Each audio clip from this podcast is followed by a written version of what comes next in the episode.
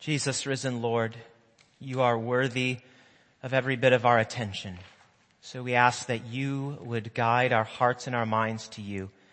Lord, feed your people who are hungry, and for those who are not hungry, give hunger in the depths of their being. Open your word to us that we might love you in the way that you desire. In your name. Amen. Be seated. Good morning. I was going to start with a joke this morning, but I, I just couldn't find a good one. So let's get right into it. Uh, sometimes when I'm reading scripture, I come across these uh, little sort of obscure passages that I have never noticed before, and they often are like at the very end of a letter. Let me read you something that really grabbed me the other day as I was reading through the uh, book of Ephesians. At the very end of his letter to the Ephesians, Paul says, "Peace be to the brothers and sisters in love with faith from God the Father and the Lord Jesus Christ." Typical benediction from Paul. And then he says this, grace be with all who love our Lord Jesus Christ with love incorruptible. That caught my eye. And then it caught my heart. And I began to pray through the week, Lord, what does it mean? What does it look like to love you with love incorruptible? Show me. And then it just so happens that in our readings today, we actually get two different figures that we see loving Jesus with love incorruptible. And one is St. Paul and one is Mary of Bethany. And so we're going to look at these two characters in scripture briefly today to ask what we can learn from their devotion and their undying love for the Savior. So first we're going to be in Philippians 3. If you want to look there in your bulletin or if you have a Bible, open up to Philippians chapter 3. Little context is probably needed here. What's this boasting that Paul is doing in this passage? Well, the context is this.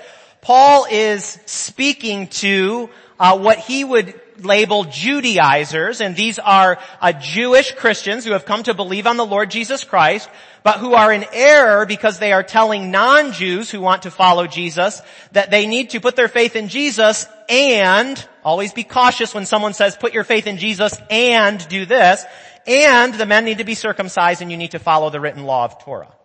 And Paul is saying no. No, because you cannot justify yourself before God by doing the deeds of Torah and being circumcised. It's only through faith in Jesus Christ. And so that's why Paul says this. He says, listen, you think you're good at practicing Judaism and making yourself, uh, trying to make yourself right before God? Let me just tell you about my Jewish street cred for a minute, okay? Let me tell you about my, my Jewish merit. If anyone else has reason to be confident in the flesh, I have more.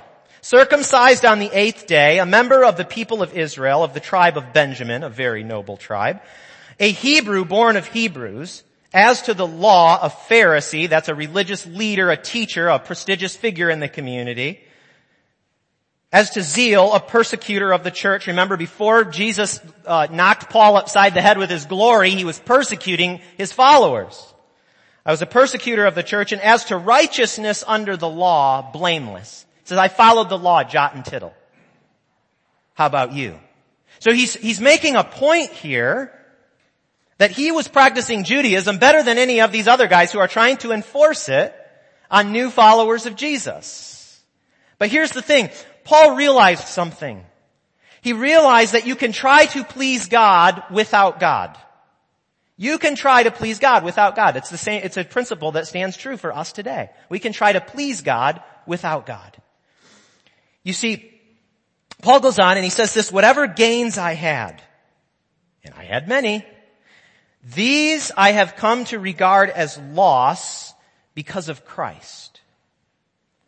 He says none of it means anything anymore because of Jesus. No matter what I tried to do to be right with God, to be what He wanted to me to be, I couldn't get there.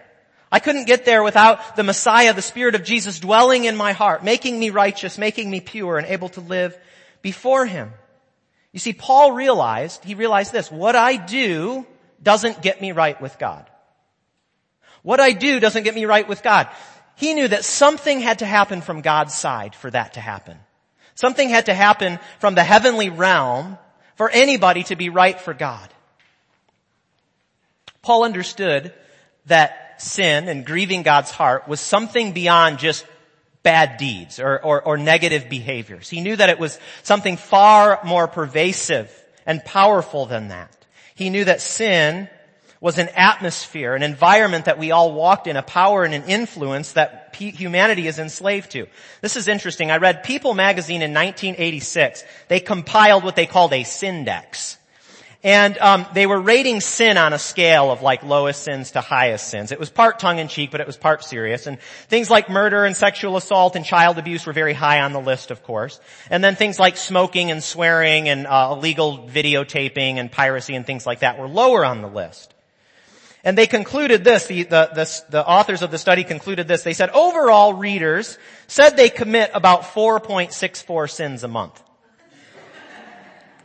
it's, it's, it's kind of funny, but it's sad, you see, because we, we actually think about sin like this. We're conditioned to think of sin in too small of a way, that it's just specific actions that we commit. But you see, the biblical view of sin is that it is not just something we commit. Sin is something that we are in. It's a state of being in which humanity is held captive to. And Paul knew this. And so no amount of merely trying to better ourselves, even through the practices, the holy practices of Judaism and following the law, even doing that was not going to solve our problem. Something needed to break in and invade the world to solve the problem. Dorothy Sayers, that wonderful old English writer, said sin is a deep interior dislocation at the very center of human personality. Okay? It's not just a swear word. It's something very deep in us that needs to be dealt with from outside of us. And friends, that is exactly what the Messiah came in to do. He invaded heaven from earth and came down fully God and fully man and took our sin upon himself to destroy the works of the devil, St. John says, so that we could have a way to find life out of condemnation and judgment into life and love and eternal righteousness with the Lord. And Paul knew that only in Messiah do we find that righteousness. Only in believing on His name and trusting in His perfect sacrifice and then moving into life with Him do we get to share in His righteousness. A righteousness that comes, Paul says, apart from the law. You see, here's a principle for us today about incorruptible love. An incorruptible love for Jesus recognizes that all of my own efforts to be right with God count for nothing in light of the cross. All of my own efforts count for nothing in light of the cross. This is the epiphany that Paul is explaining in this passage to people who are saying, no, you need to do this, this, this, and this and be right with God. You need to believe Jesus and then you need to follow the law, jot and tittle, to be right with God. And Paul knew that was wrong. He goes on and he says this, it's beautiful. More than that, I regard everything as lost because of the surpassing value of knowing Christ Jesus my Lord.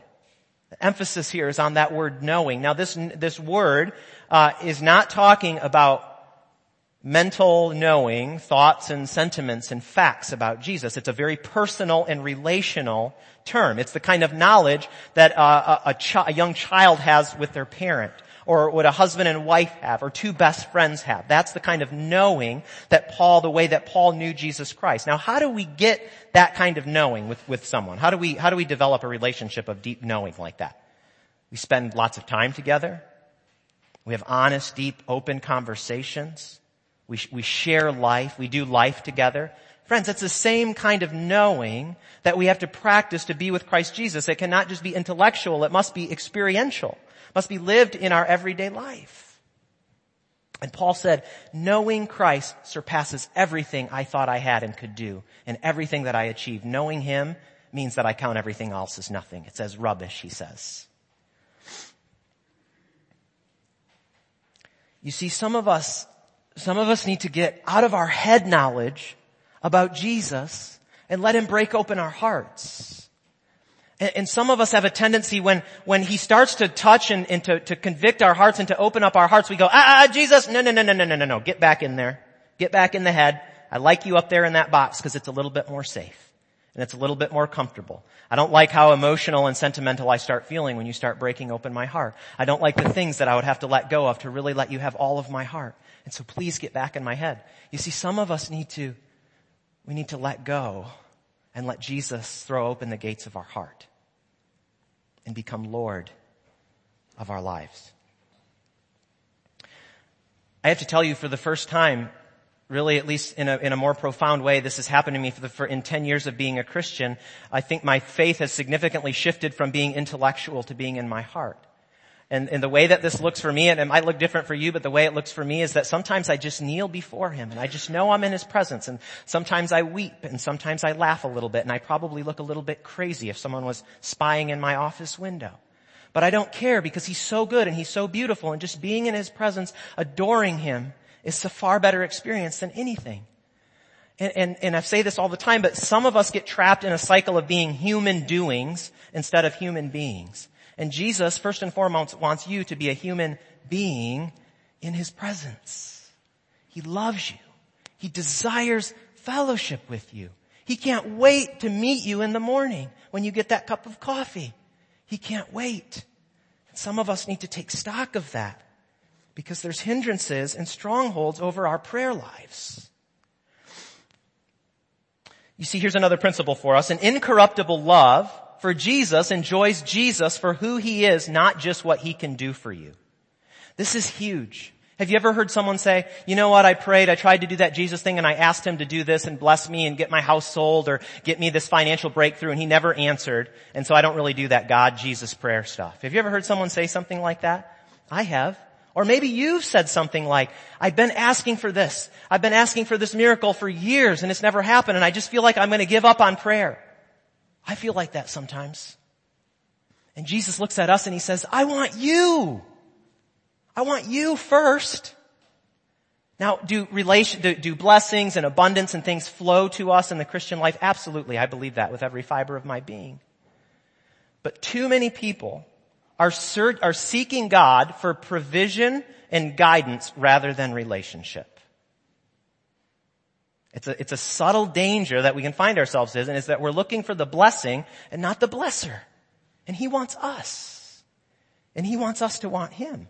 An incorruptible love for Jesus loves and enjoys Jesus for who He is.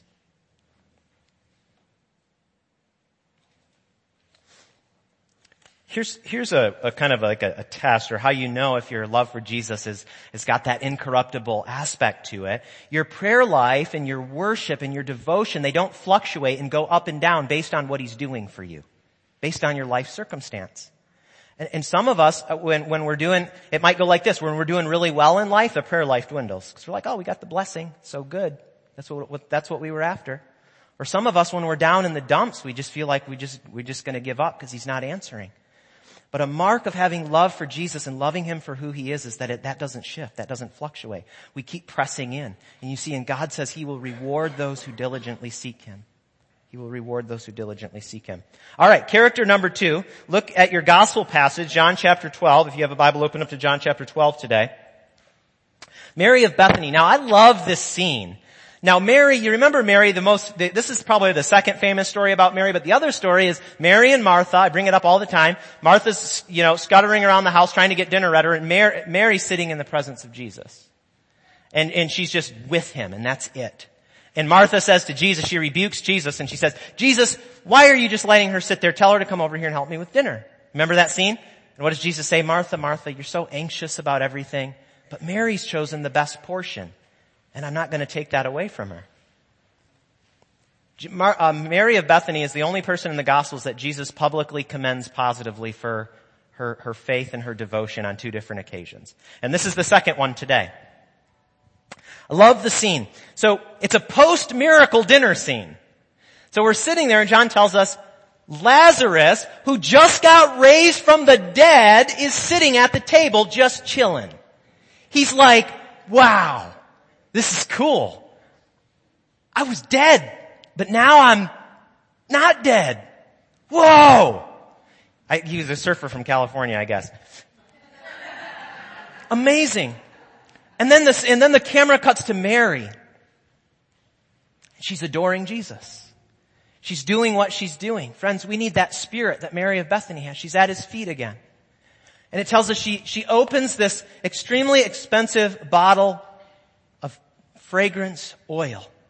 Now if you, if you look at the Greek, what it is telling us is that this is a year's worth of wages. That's how much this stuff costs. So let's just put a figure on there, say $50,000. You're talking about a $50,000 of perfumed oil and she's lavishly dumping it all over Jesus' feet and wiping her feet in an act of devotion with his hair. You see, she loves Jesus for who he is. She loves him and just wants to honor him. And here's the thing, it's costly. It costs her something. See, here's another principle. Incorruptible love for Jesus is always costly. It costs us not, not necessarily money, but it costs us time, it costs us effort, it costs us intention, it costs us patience, it costs us sacrifice, it costs us the death of our pride and our resistance to God. It's costly to love Jesus with incorruptible love. And then for some reason, whatever reason, Judas is there. Judas. And of course, he has a snarky comment. Why didn't she, why did she pour this oil out? She should have sold it and give the money to the poor. And John says, yeah, this devious little bugger, what he really wanted to do was steal the money from the poor basket. And Jesus says to Judas, leave her alone. She bought it that she might keep it for the day of my burial. You see, there's a foreshadowing because we're just days out in the timeline from his crucifixion. There's a foreshadowing of his death and burial. And Mary understands where her Lord is headed. You see what John is doing here? He's connecting love and devotion to Jesus with his sacrifice. It's another principle. An incorruptible love for Jesus is always directly related to his cross and sacrifice. See, to remove the cross from the center of our faith is to remove the very thing that enabled Jesus to love us sinners. And there's this kind of popular trend to, in, in, in some circles in Christianity to sort of push the cross and all of the talk about judgment and God's judgment on sin and the cross and, and blood and sacrifice and forgiveness and all of that stuff to kind of the background because it makes us a little uncomfortable. But see, friends, the danger in doing that and then just simply making Christianity about just loving each other and patting each other on the back and being nice. I'm all about that. But to remove the cross from the center is the danger is that we would actually miss out on how scripture defines love. First John chapter 4 says this, and this is love, not that we loved God, but that He loved us and gave His Son to be the atoning sacrifice for our sins. Friends, here's the thing. Jesus' love for you is incorruptible. And only until you and I recognize that will we be able to return to Him our incorruptible love. You see, He demonstrated it for us when He gave His body over to the whips and the chains and the crown of thorns and the cross. His love is incorruptible. He didn't hold back His own life for you and He had your individual name on His heart when He went to the cross. That's incorruptible and undying love. So the question before us today is, will we return that love to Him? Will we return incorruptible love to Jesus? And maybe you're here today and you're painfully aware that your prayer life has been very passive. Or your worship just feels lethargic. Or that you've fallen back into old habits and practices that have actually corrupted your love for Jesus that you once had. Well, here's, here's the good news. Your heavenly father loves you. Full stop with incorruptible love. And he's eager to restore you. And his greatest desire for you is that you would be able to return that incorruptible love for Jesus. Brother Lawrence, who lived in the 17th century, was a monk and he had disabilities, physical disabilities. And um, all he could really do in the monastery was peel potatoes in the kitchen. And he made, he ran errands with much difficulty for the, for the monks sometimes into town and came back. He's writing in the 16th uh, or 17th century. And he wrote this little booklet we have today. We have it bound today. It's called The Practice of the Presence of God. You can get it for like a dollar or two dollars. If you don't have it, go and get it.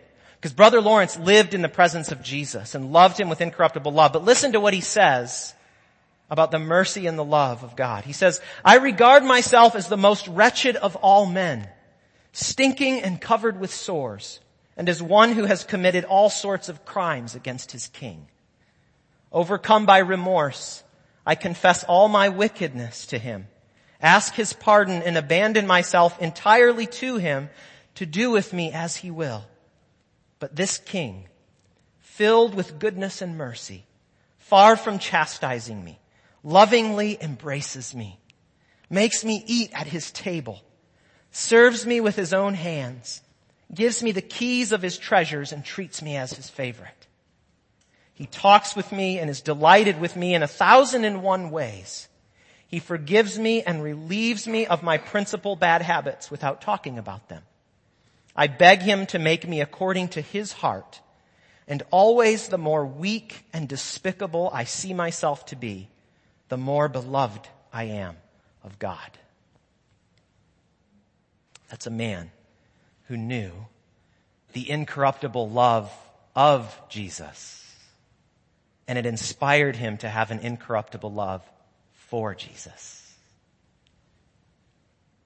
You see, incorruptible love for Jesus, here's the thing about it, adoring Him, being with Him, pursuing Him with every fiber of our being, keeping Him at the center of our lives. It's essential. It's vital to our lives because you know what will happen without it? You'll experience spiritual boredom. You'll experience spiritual boredom. Some of you know right now what that feels like. Or apathy.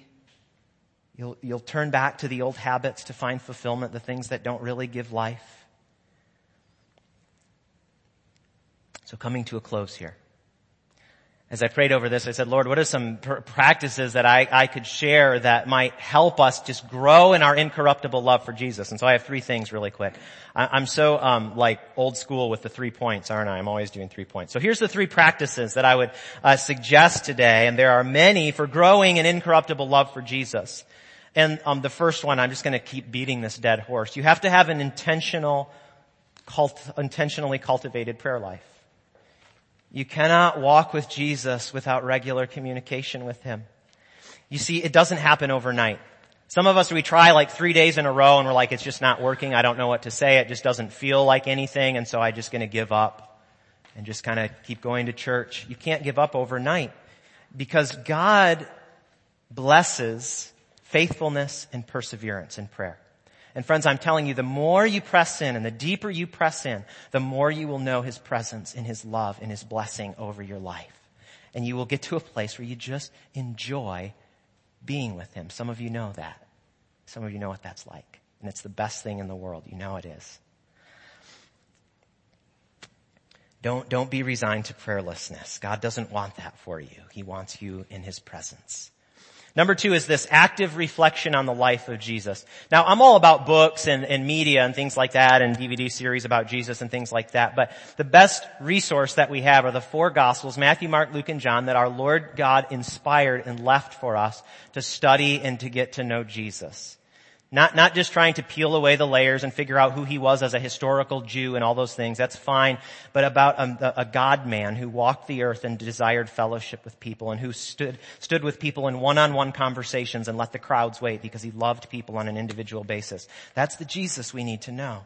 And we need to be active in our reflection, reading through the gospels. And while we do it, just conversing with him, just speaking with him, asking him questions because he will be there in that practice. He will be there with you. He promises. He promises it. Finally, the third thing is this. And this is probably the most important thing. Appropriate the promises of God for yourself. There are so many promises and so much that we have access to according to scripture that we don't even realize. You see, but the Bible tells us that everything that Jesus inherited by, by sacrificing himself for us and for the world, everything he inherited, he shares with us. His purity, first and foremost. His power. His glory. St. Paul says in Ephesians chapter 1 that he has seated us, God has seated us in the heavenly places with Jesus. That he has blessed us in Christ with every spiritual blessing in the heavenly places. If we believed that, we would have to, like the lady in the video this morning, put your seatbelt on every morning in your mind, in your prayer life, and get ready. Because what an adventure life will become when we believe that Jesus shares his inheritance with us. And when we start believing it and making use of it and walking in it and walking in intimacy with him, our lives and the lives of others will be changed. And God will be glorified and the risen king will stand and smile upon us and delight in him, uh, in us from his throne in heaven. So I leave you with these words. Peace be to the brothers and sisters and love with faith from God the Father and the Lord Jesus Christ. Grace be with all who love our Lord Jesus Christ with love incorruptible. Amen.